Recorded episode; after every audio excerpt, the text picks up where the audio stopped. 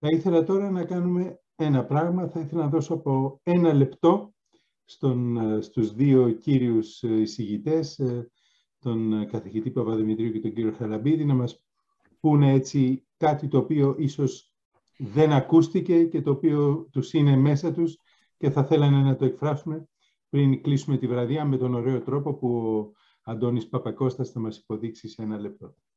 Στράτο.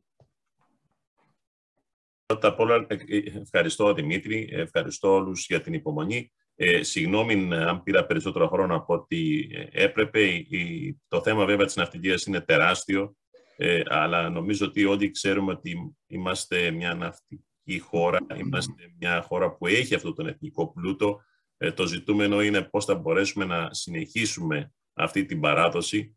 Ε, για μένα δεν είναι τίποτα το αυτονόητο. Θέλει πολλή δουλειά, θέλει, θέλει πάρα πολλή προσπάθεια γιατί και οι δυνάμεις οι οποίες πιέζουν προς συγκεκριμένες αλλαγές είναι, είναι, είναι πάρα πολλές. Δεν, είναι, δεν είμαστε σε ένα πλαίσιο σταθερό, είμαστε διαρκώς μεταβαλλόμενο. Και αν δεν προσαρμόζεται κάποιος, τότε μπορεί να βρεθεί σε, με, με, τεράστια προβλήματα μπροστά του, όπως έχουν συμβεί σε άλλες χώρες. Ευχαριστώ πάρα πολύ για την, ε, για την κατανόηση και ευχαριστούμε για την, ξανά για ακόμη μια φορά όλους ε, για την συμμετοχή και για την ε, πρόθεση που είχατε οι οργανωτές είχαν απευθύνει σε εμάς.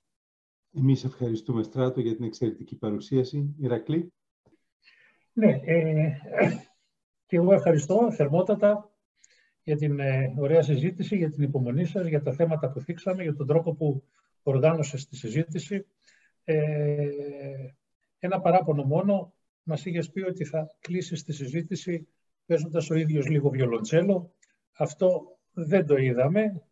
Ε, οπότε ε, ελπίζουμε ότι αν επαναληφθεί η συζήτηση να έρθεις επίσης εξίσου προετοιμασμένος να μας κάνεις αυτή τη χάρη.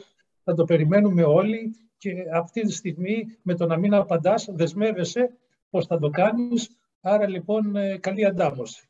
Ο Θεός δεν σας φυλάει. Ε, ευχαριστούμε πάρα πολύ, Ηρακλή. Ε,